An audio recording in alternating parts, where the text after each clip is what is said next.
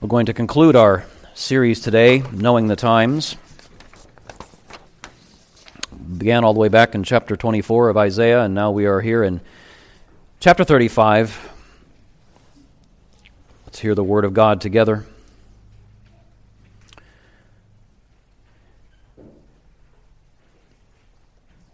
It's amazing when you listen to this. This is a glorious text, and yet it's, in a sense, just kind of the foothills of just majestic peaks. They're going to open up in the chapters 40 through 66 of Isaiah, but we get a glimpse of it here. The wilderness and the dry land shall be glad. The desert shall rejoice and blossom like the crocus. It shall blossom abundantly and rejoice with joy and singing. The glory of Lebanon shall be given to it, the majesty of Carmel and Sharon. They shall see the glory of the Lord, the majesty of our God. Strengthen the weak hands and make firm the feeble knees. Say to those who have an anxious heart, Be strong, fear not. Behold, your God will come with vengeance, and the recomp- with the recompense of God, he will come and save you. Then the eyes of the blind shall be opened, and the ears of the deaf unstopped. Then shall the lame man leap like a deer, and the tongue of the mute sing for joy. For waters break forth in the wilderness, and streams in the desert. The burning sand shall become a pool, and the thirsty ground springs of water. In the haunt of jackals where they lie down, the grass shall become reeds and rushes. And a highway shall be there, and it shall be called the way of holiness. The unclean shall not pass over it, it shall belong to those who walk on the way. Even if they're fools, they shall not go astray.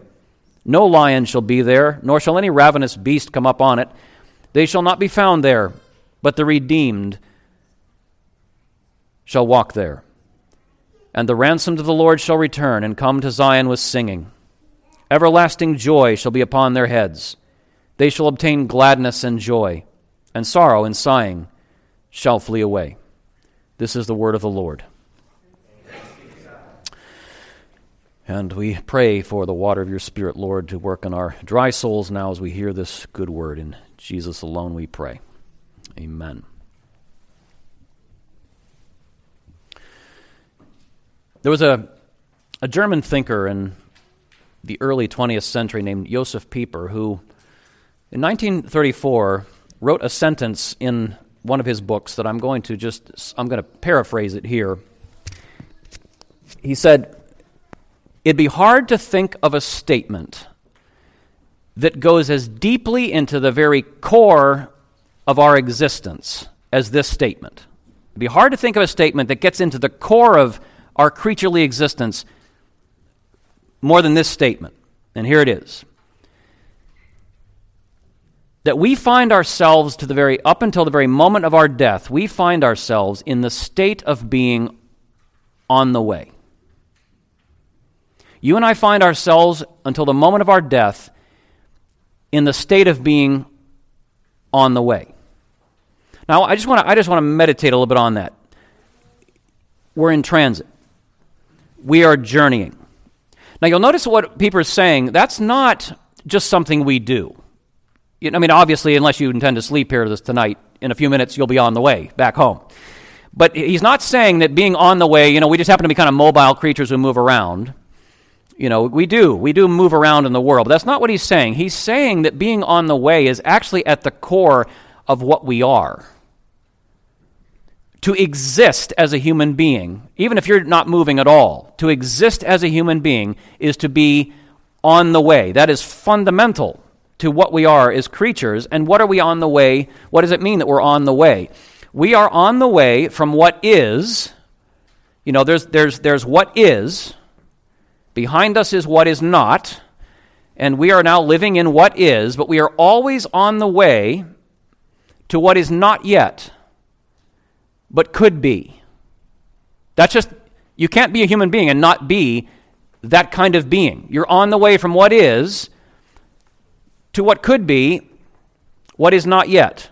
Now you can feel this, you know, as you even just think about your own bodies. Bodies, I, I this is growing things increasingly amaze me. Biologically, even, you know, you and I, from the moment we are conceived, we are something inside of us, not because we choose to be this way, it's just how we are. We are compelled to become. And if at any point in that becoming physically, biologically, something cuts it short, you really feel it as a tremendous loss. I mean, if, if the one part of my body that never became was my left arm, and I still had the kind of little baby arm that I had in the womb standing up here in front of you today, there would be a sense looking at me that something went wrong. That what was not yet just turned out not to be. And that was a real loss because something in our very being physically impels, you don't even need to choose it. You, in fact, you sometimes I remember, you know, putting, almost wanting to put bricks on my kid's head. Just stop growing, and there's no way to stop it. It just happens, you know, this becoming at, at the biological level. But it isn't just bio, biology, is it? You, you know that uh, you look at any part of human life and you can see the same thing. Our emotional lives, our social lives, you know, kind of broader social institutions. Listen to the language that we use. We are animated by the not yet of improvement, always trying to improve. You hear words like growth, you hear words like development.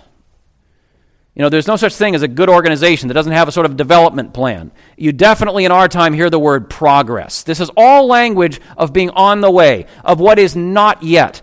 And, and Josef Pieper has an absolutely beautiful phrase he uses to describe this. He says it's a, a courageous unrest. There is in human beings this courageous unrest that no matter how much you might try to even fight it off, there just burns inside of us as, as human creatures. This orientation to what is not yet, but it could be. And in some cases, we even feel strongly it should be. And this courageous unrest inside of us, it just insistently beckons us to step out toward that. That's just being human. Now, the technical term for what I'm describing here is hope. That's what this is hope. You, you know, of course, hope can fasten on to false hopes. There are things that pretend to be not yet. Not yet, but it'll come. But then what you actually find out in the end is it's not to be. And perhaps even could not ever be. And that's a false hope. But the alternative to hope, as any of you who have experienced this know painfully, the alternative to hope is despair. If you reach a place in your life when you begin to be convinced there is no not yet, there is only not to be, then you know what despair is. And you know that can actually be fatal. That crushing realization that what I'd hoped was just not yet will never be. That's despair. And part of the work of the Bible is to give to us as God's people in the darkest, most seemingly hopeless times what the Bible calls full assurance of hope to stir basically what the bible does is it is showing to our faith what will be when to our eyes it's still not yet. That's what the bible is constantly doing to give us full assurance of hope to show to our eyes of faith what will be what is not yet but will be. When our eyes it's just all not yet. And, and you actually wonder sometimes if it will ever be. And that's where we are of course in this end of the series. Isaiah has finished his preaching series here with a he's finishing it with a message of hope Judah, as we've talked many times, they're in a very dark time. They're, they're being uh, under siege by Assyria. And, and with all that going on and with all that's going to occur over the next number of centuries, because it's not just Assyria, but then there's going to be Babylon and more misery beyond that. But in all of that darkness, Isaiah looks to the future and he sets before God's people these two very vivid images I want to talk about just for a few minutes images of hope. You'll notice there's water and there's a way. And I just want to talk about those a little bit and think about hope the water and the way. Now, you, the, the obvious word picture early on is, is the water. Um, you see there, there's. You guys ever feel dry? you know, the, the Bible uses these word pictures, and you kind of have to sort of connect them to your real life. There are times when it just feels as if life is just kind of burning sand. Your vitality is kind of sapped. You just feel dull. You feel heavy. It's just hard to have any sense of energy. Things can feel just excruciatingly painful, in fact. And there's just kind of a sense of wilderness. You know, like there's, I'm just in howling winds and I'm sad and, you know, those sorts of things. Well, you know, Judah's in, in, a, in a wilderness time. And, and what, God, what Isaiah shows them as they look to the future, of course, it's pretty obvious in the text, is these deserts these places where people are being oppressed and they're being attacked and there's a lot of pain and there's a lot of anxiety and it's just a desert experience, there's going to come a time, as Isaiah looks to the future, where this desert is going to become a watered land. The desert's going to rejoice and blossom. And then over in verse 6, you see it again. Waters are going to break forth in those dry, parched wilderness, streams in the desert. The burning sand is going to become a pool. Now, what's he talking about here? What, what's he actually looking forward to when he sees the water? Well, this, of course, is not just ecological, though I think there, there might be something there. What, what, what's coming? What's the water? It's God, right? He says in verse, uh, verses 2 and 3 God is going to come. And when God comes, it's what we call his kingdom. What, what, do we mean by that? When God comes and he takes charge of things and he begins to exercise his power and his wisdom and his love and begins to just change things, what begins to happen when God does that is that there, be, it's like there's water flooding into the wastelands where things you couldn't live here. You can't flourish here. I'm going to die here. There's like nothing here to, to, to give any joy or any, or any goodness. When God comes, water just rushes into that waste.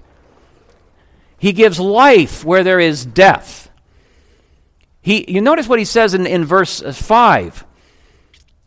He gives healing to broken things. This is part of what it looks like when the water of God comes. Things that are not suddenly are. Blind eyes can see. Deaf ears can hear. Lame people are leaping like deer. The mute are singing. That's God's going to come. God is the water who brings life and refreshment and healing. Well, now, this is clearly from Isaiah's uh, standpoint. It's not yet. So, when does this come? When did God send the water? When, when, will, this, when will this arrive? Well, you know the history, of course, after Isaiah.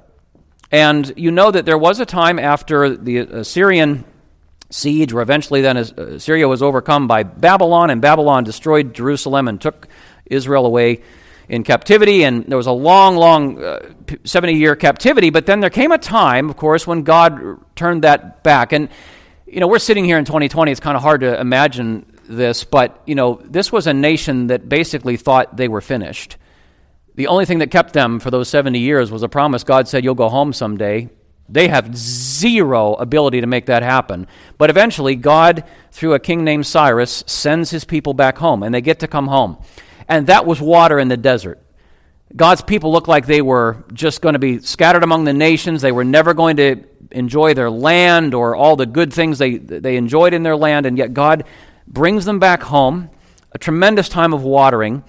But it, it didn't really bring it didn't bring all that God had promised to Abraham. They were still, in many ways, in kind of a political captivity, and that continued for centuries. And so, the, the real water, of course, and some of you are already getting there, the real water is the, the, the, the kingdom of God that's going to come with Messiah. It's what we're celebrating in this Advent season.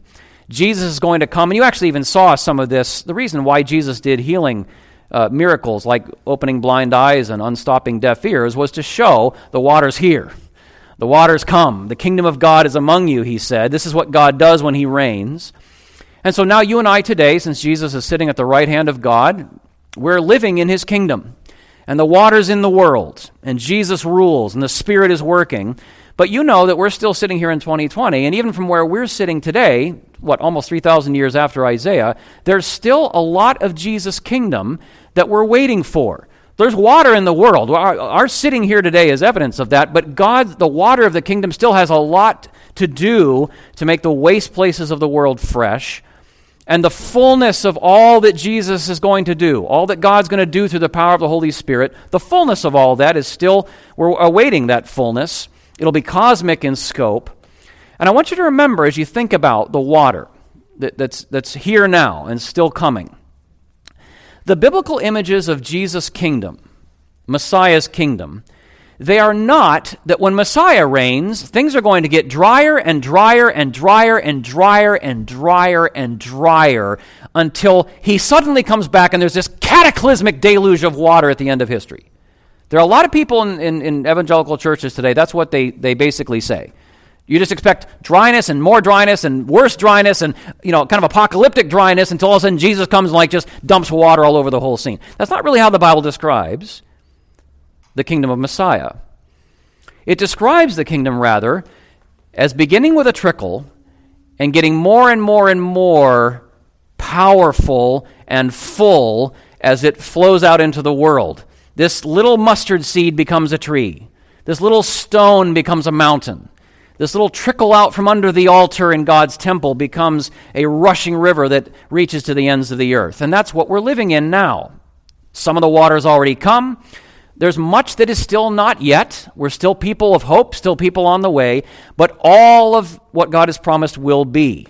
As the Word of God works in the world, as the Spirit of God works in the world, we are going to see the salt marshes of, you, know, you look at your life. Think about the salt marshes of your life. Things that were dead once. Things that were just, they were not even spiritually functioning once and, and, and, and, and you, God is, is working to make your salt marshes fresh, and out of people full of the water of God will flow fresh water, Jesus said to the world. That's what's going on. But now notice, as we're still on the way, still much that's not yet, still hoping for uh, so much, notice the response in verse 3 that God is looking for while it is still not yet. You know, you've heard, if, if I haven't said this, I'm sure you've heard someone say this. You know, when God brought the people of Israel out of Egypt and he was going to part the Red Sea, they sang and they danced, but they sang and they danced on the wrong side of the Red Sea. It was not really a great thing, it was not a great act of faith to sing and dance once God had parted the waters, destroyed Egypt, and got you safely to the other side. I mean, it's good that they sang and danced. That was time to celebrate. But what would have really been impressive is if they could have done the singing and dancing when they were still on the other side of the Red Sea waiting for God to act. If they'd had so much confidence in God, they could have been that full of joy in the Lord when it looked like they were going to die at the hands of the Egyptians. And so, while it is still not yet, what you'll notice God wants to be the response to the promise of water is y'all need to strengthen your grip. You see that in verse 3? You're, you're, this, is, this is how y'all are looking. You know, this is the look weak hands, wobbly knees. This is, this is us. That's how we're thinking about the future so often. Weak handed, shaky knees. Strengthen your weak hands. Get your hands on God's promises. Steady your weak knees. The writer of Hebrews picks up this very, very language in chapter 12, right after he said to his readers that God is disciplining you. And I don't want you to despise that. I don't want you to think that's because he's against you. It's the Lord, it's those God loves that he disciplines. And then he says, therefore, lift your drooping hands. Lift your drooping hands. Strengthen your weak knees, he says. Stir your confidence that all that is not yet is going to be, and why? Beloved, let's, let's strengthen each other's hands right now. Everything that is still not yet, and believe me, it's not yet. You, you look around the world, so much that God has promised is not yet, yet it's going to be. How do we know that? On what basis can you have strong hands and get your knees underneath you about the fact that what is not yet will be. It's because of God. Like, that's it. It's not because we're awesome. It's not because, you know, we have so many resources. I mean, you know, God does bring resources and raise up people, but the reality is the confidence we have that what is going to be, that is still not yet, what is, yet it's going to be, is because of God. And, and Isaiah says, Look at your God. Now, that, all that that's not yet, it's going to come in His time. That's usually a problem for us. It's going to come in His way. That's very often a problem for us. It's hard to rest in God's way of doing things sometimes. But what is not yet, all that water, it will come. And He says, you need to look at your God. Don't look at your circumstances. Behold your God, verse 4, until your anxiety turns to energy. Say to those who have an anxious heart, Be strong. Fear not, behold your God. Look at God until you can say from the heart, not just, you know, because your pastor said you should say these words, you know, but because it is true, this is not hopeless. This is not hopeless. God is not absent from these circumstances. God is not impotent. The arm of the Lord is not shortened that he cannot save. The ear of God is not dull that he doesn't hear your prayers, as Isaiah will say later in chapter 59. Behold your God until all that anxiety, those knots in your gut, turn to energy. This is not hopeless. Well, that's a tall order. And it's why I love the fact that he says in verse 4 you need to steady each other. And this is the beauty of being the body of Christ. Say to those who have the anxious heart, maybe you're not the one with the anxious heart right now, but say to one another, brother, sister, behold your God. I know a lot of people would say, you know, I, Pastor, I don't really think I have the gift of encouragement. Well, I have, I, ha- I must say to you, you have, a, you have the duty of encouragement, whether you have the gift or not. Like, you, we all need to develop that gift. That is a command in the scriptures. Beware, the writer of Hebrews says, lest there be in any one of you an evil heart of unbelief. And how are we going to fight back against that? Exhort one another daily. You need to be in each other's ear, encouraging each other, brother, sister, be strong, fear not. In fact, sometimes you might find that the way to fuel your hope when your hope is kind of getting shaky, is to go find someone else and strengthen their hope. And what you'll find is you come alongside each other and you say, you know, brother, sister, yeah, this is a mess. I'm looking at your life and I see, I see a salt marsh in some ways. You know, you are struggling with some horrible things. Maybe stuff being, you know, done to you from the outside, or maybe your own heart is betraying you and you're just battling with things inside. And I feel, or maybe you're looking around at the society and, you know, the culture around you and you're just kind of anxious and afraid or whatever it might be. You come alongside each other and you point each other to God and you pray and you refresh yourself in what God has already done and what He's promised. And what you're going to find is, you know, what, you know what's happening? Water water. Where there was a waste of anxiety, now there's the water of growing faith and hope and joy. But it's interesting, all of that, you know, the water, but it's not just waiting in hope for what is not yet. Because all that could be, yeah, you know, Pastor, you know, sure, we, you know, we strengthen each other and we need to keep looking to the future and keep having hope and we wait for it and we have confidence in God and yes, yes, yes, the water. But it's interesting too, you're not just waiting in hope, you're also walking toward it. The writer of Hebrews says, not just lift up your drooping hands, strengthen your weak knees. He goes on to say, make straight paths for your feet, so that what is lame may not be put out of joint, but rather be healed. And you'll notice there's not just the water here, there's the way. Water to come, water that is not yet, and that orients us to the not yet. But there's also the way in verse 8 when the kingdom of God comes, and it's here, what emerges as God begins to build his kingdom is what Isaiah calls here there's a highway. So he's looking at the future when God's going to water the earth, he's going to bring his kingdom. And what he sees is a highway is going to be there. God is going to establish uh, an elevated way to walk in that time. And you, you, you, of course, this literally happened after the exile. They, they, you know, came back on these roads back to the land of Israel, and God made a way back to the, the, you know, the Holy Land. But it's interesting in light of this that what does Jesus call himself? I am the what? I am the way. I'm the way.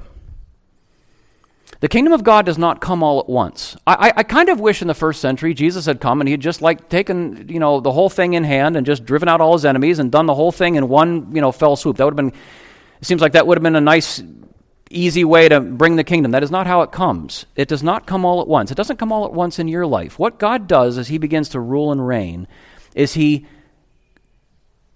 there's still even where we are now, with all the growth we've experienced and what we've seen God do in the world, what we, what we, what's, there's still so much to journey toward. There's still a lot that is not yet. But God has made a way. He's established a highway through the not yet. And I want you to notice a few things about this way. So the kingdom is here. There's the way. It's not all not yet anymore, but it's a way, and by definition, a way is leading towards something, which means there's still a lot that's not yet. There's still destination, but there's a way now. And I'd like you to notice a couple of things about this way, what it's like to be on this way. It's a place of identity, security, and mobility. Look at verses 8 and 9. Identity, security, and mobility. It's a place of identity. The followers of the way those who walk on this way, we're told in verse 9, they're the redeemed. Redeemed is a word that means God claimed you. You were going to be sold as a slave. You were in bondage. You were helpless. And God came into the marketplace, as it were, and He paid the price so you could be His. That's what it means to be redeemed. That's your identity. God has claimed you. And He hasn't just claimed you. We're told the unclean, verse 8, do not pass over it. God didn't just purchase you with the price of his son's blood, but through that blood of his son, to change the word picture, he washed you, he cleansed you. You're, you're not, you're not, you still sin, but your, your identity is not sinner anymore. You're not filthy. You're not unwashed. You, you, God has cleansed you, and He has put you on this highway, and only those who've been washed in the blood of Jesus walk here. And God has put us on this path, and we have this identity as redeemed and washed people, but it's a place of security too. Because God keeps the people on this path. We're told that even if they're fools in verse 8, they're not going to go astray. God on this path keeps his people.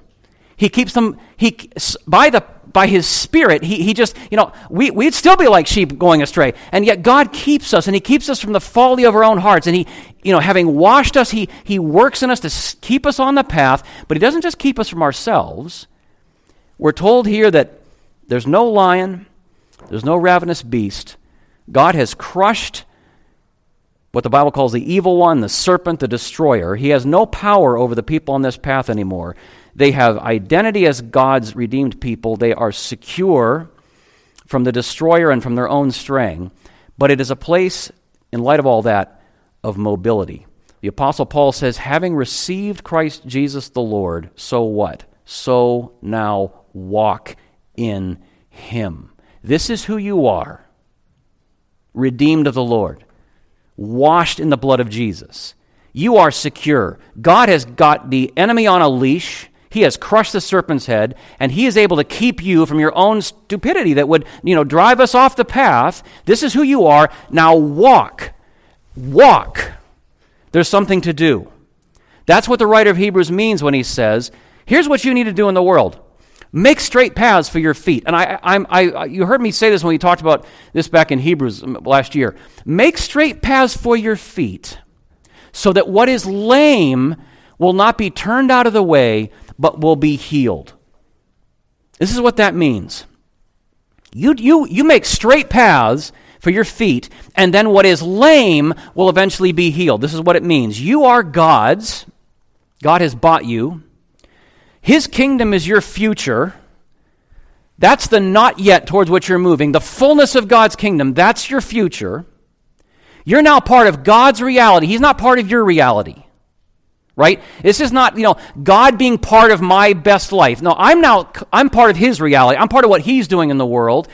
He's in my life not to fulfill my purposes for me but he's going to fulfill his purposes for me. That's who i am. And now what, what, what, what the writer is saying when he says now make straight paths for your feet is that if that's true i'm the lord's his kingdom is my future then every single thing in my life now is taking its bearings off of that compass the needle of Ben Miller's entire life points towards Zion. And every single thing I'm doing in my life is getting its bearings off the fact that that's where my needle's pointing. That's my true north. I'm the Lord's, His kingdom will be mine forever. That's, the, that's where the needle's pointing. What does it mean that what is lame will be healed in those straight paths? Just point your face straight toward God and His kingdom and walk. Every single step I take on those straight paths is going to bring more strength, more health, more life. We talked about this back in Hebrews. When I'm lame, I want to get off the path. You want to not be lame anymore in this path, you keep walking. You stay with Jesus. You get you seek his kingdom more. You give you give more of yourself to pursuing what God wants for you. You walk and more and more and more, what you'll find is where there was lameness and pain and struggle and weakness, there'll be righteousness and peace and joy in the Holy Spirit. You keep walking toward God and His kingdom. John Calvin says this in the most breathtakingly beautiful way in his Institutes. Just listen as just let this sort of breathe. We are not our own.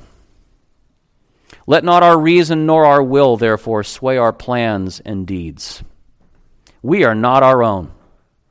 Let us therefore not set it as our goal to seek what is expedient for us according to the flesh. We are not our own. Insofar as we can, let us therefore forget ourselves and all that is ours. Conversely, we are God's. Let us therefore live for him and die for him. We're God's. Let his wisdom and will therefore rule all, all of our actions. We are God's. Let all the parts of our life accordingly strive toward him as our only lawful goal. Are you with me? That's, that's the walk. I'm the Lord's, his kingdom is my future, and so it's all about him. John Webster has actually said this in a different way, kind of meditating on what Calvin said. And just, just listen to this. This is, this, is, this, this is where we are very, very different from kind of the catechism and the way of life in our culture today. He's, Webster says, in Christian experience, in Christian experience, as people on the way, we are denied the right claimed by the sinner to self possession and self actualization because we're possessed and made real by God. Let me read that again. In Christian existence, we're denied the right that is claimed by the sinner to self possession and self actualization because we're possessed and made real by God. More briefly, our condition is one that denies our desire to be God to ourselves because we've been created and recreated by the one true God. And then notice how he makes this transition. From this holy condition, you're on the way, arises the movement of holy living.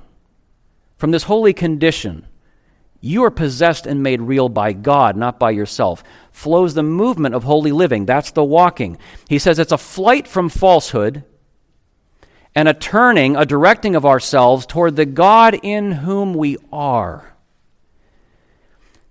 This doesn't mean that the holy life spells the end of selfhood. That's often the fear. Well, if your life is all about God, then you've kind of forfeited your selfhood. It doesn't spell the end of selfhood, but rather the extraction of selfhood from the realm of wickedness and idolatry and rebellion. It's submission and subjection to God, which corresponds to the fact that the inflamed, proud, competent self, full of the jumble of desire and anxiety, which is the sinner's grief, has been killed at the cross and so it can and must be abandoned. It's the submission and subjection to God that's the flip side of the coin. That that whole inflamed, proud, competent Ben Miller that was so full of this jumble of desire and anxiety, which is the sinner's grief, God killed that self at the cross. And it can be abandoned, and it must be abandoned. Walk in the way. Well, what on earth does that look like? You know, our Father, in His goodness, He doesn't just leave it in generalities. What's it mean to make straight paths for your feet? To walk in those straight paths so what is lame may be healed. Well, the writer of Hebrews nudges us on the way with some specific straight paths. I'm going to close with these, but these it's important to get this kind of out of the realm of you're not your own into some specifics. And notice what the writer of Hebrews does. If you happen to have your Bible, you could just flip there, but don't don't worry about it. I'm going to be brief. Listen to what the writer of Hebrews says. Lift up your drooping hands, strengthen your weak knees, look at God, remember the water's coming. All that is not yet will be because of God. And make straight paths for your feet. God has put you on the path. You are His. You are secure. And God is, wants you to be mobile on that path. Walk toward God and His purposes. So what is lame may not be put out of joint, but rather healed. And then he gets very specific.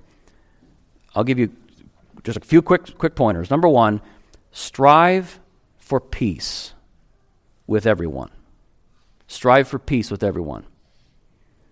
One of the things that I've noticed in my own life and as I look at God's people and I minister to them is that people who have hope in God tend to be very relationally resilient. It's not easy to be a peacemaker, to live at peace, to strive for peace with the people around you, with everyone around you. But when you have hope in God, it creates the resiliency to seek peace. People that have hope in God don't write people off. They just don't like cancel people, like, I'm done with you. They don't.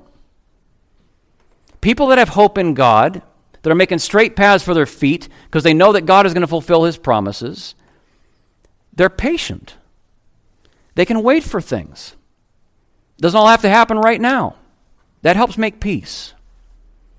People that have hope in God, hope in God, because God's the one who makes salt marshes fresh. And God has promised that's what He's going to do. And as I'm walking on the way, I'm going to see more and more salt marshes turning fresh. People have that hope. They're not controlling. So often, what destroys relationships is kind of this controlling, manipulative. I got to fix eh, people and fix everything, you know, on my own time frame. People have hope in God that no, God is working here. Sometimes the water comes slowly. They can leave things to God, and they can just kind of get busy doing sort of things that are within their circle to do and leave much of what's going on to God. And that's how you strive for peace. Not trying to fix everything. You can't you can't strive for peace if you're trying to fix everything. And there's just a cheerfulness about hope. There's a kind of emotional elasticity, a sense of humor that, yeah, things are sometimes very difficult with people. I'm difficult, people around me are difficult, but I'm able to strive for peace because I'm not so wound up because I have hope. Strive for peace. It's very interesting that Paul, in a text that we all know, but it's easy to kind of tune it out, love, he says, love now listen to the description love bears all things, believes all things, hopes all things, endures all things. The writer of Hebrews says, You be careful, no one fails to obtain God's grace, and a root of bitterness springs up. And by that root, many are defiled.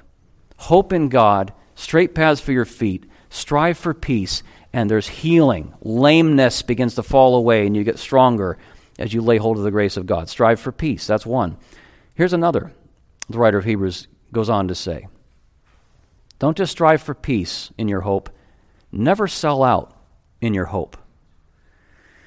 Because he doesn't just say, make straight paths for your feet, strive for peace, and strive for the holiness without which no one's going to see the Lord.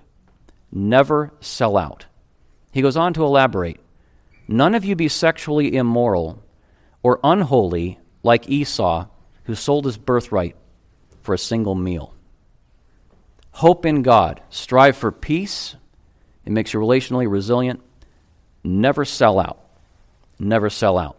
Do not sell your birthright for a bowl of stew. There are two big sins that God constantly warns his people about in the Old and New Testaments. One is idolatry, the other is immorality. They're both ways of selling out for a bowl of soup.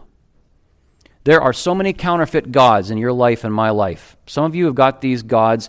They're right there before you even now. What do I mean by a counterfeit god? I mean, none of us is probably going to bow down to an idol somewhere. What do we even mean? Very simply, a counterfeit god is something in your life that starts to demand the love and the loyalty that are God's alone. And you've all got it, beloved. I do too. Every day. There are things that want your love that's due to God. Things that want your loyalty, want your attention, want your energies, want your time, want your resources in a way that really is, really is God's alone. And you don't sell out to these things. Don't be an unholy person. You don't deviate and start giving your love and loyalty to something else that belongs to God. But probably more in our time, even more obviously, not just counterfeit gods, but this idea of sexual immorality. Think of it just as instant gratifications. There are going to be things in our life every single day that are very pleasant to the eyes, very pleasurable to the body, and they'll make you important if you'll just do one thing pleasure to the eyes, pleasure to the body, and they'll make you important. All you got to do is one single thing just forget about that promised kingdom. That's all you got to do. And the money and the sex and the glitz and glamour of the world. Don't be sexually immoral. I heard something yesterday that really sobered me. A Christian young person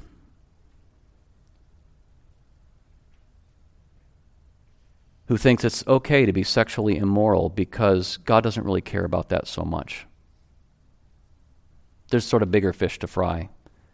Everyone's doing it now. What's the big deal? You see what's happened in something like that? Now God's, God's on your terms.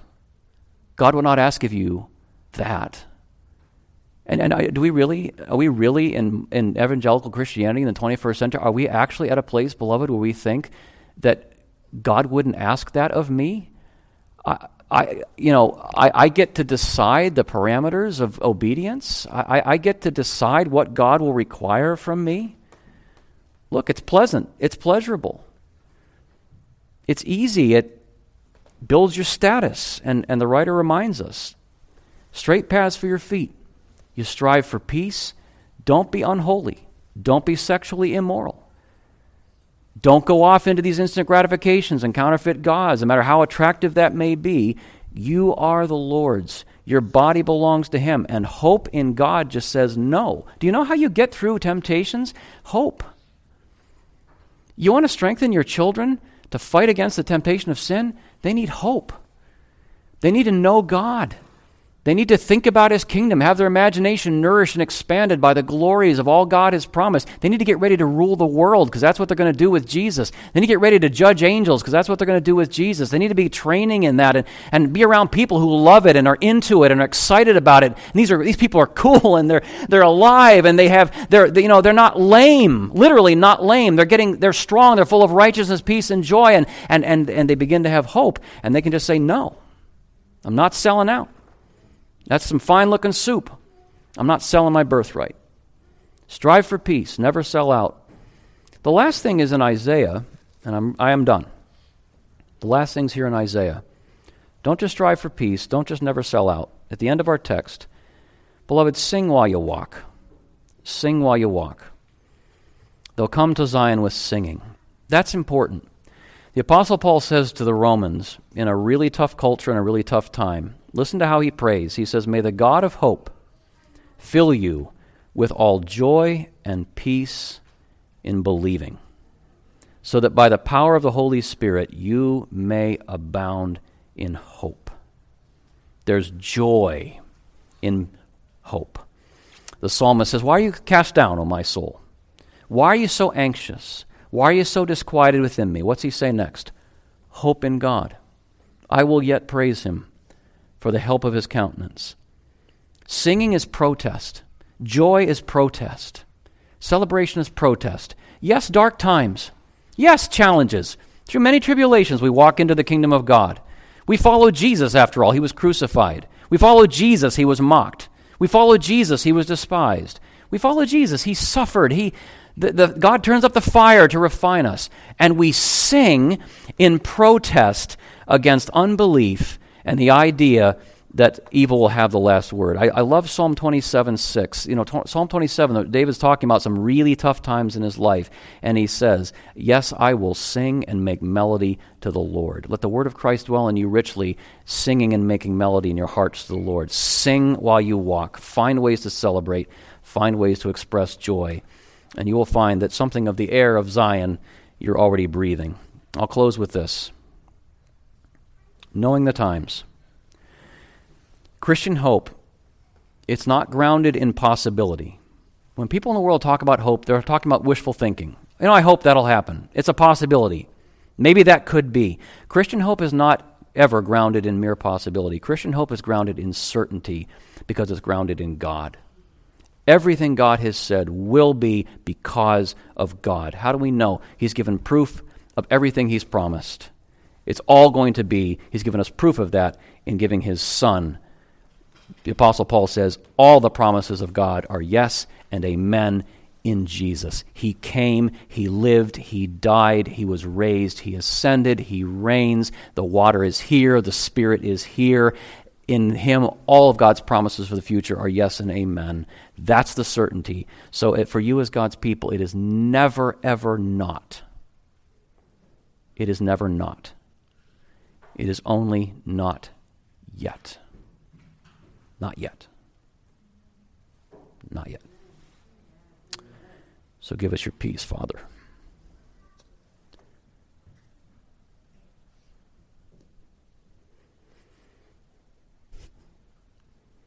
Give us joy and hope in believing, so we may abound in hope by the power of the Holy Spirit. In Jesus we pray.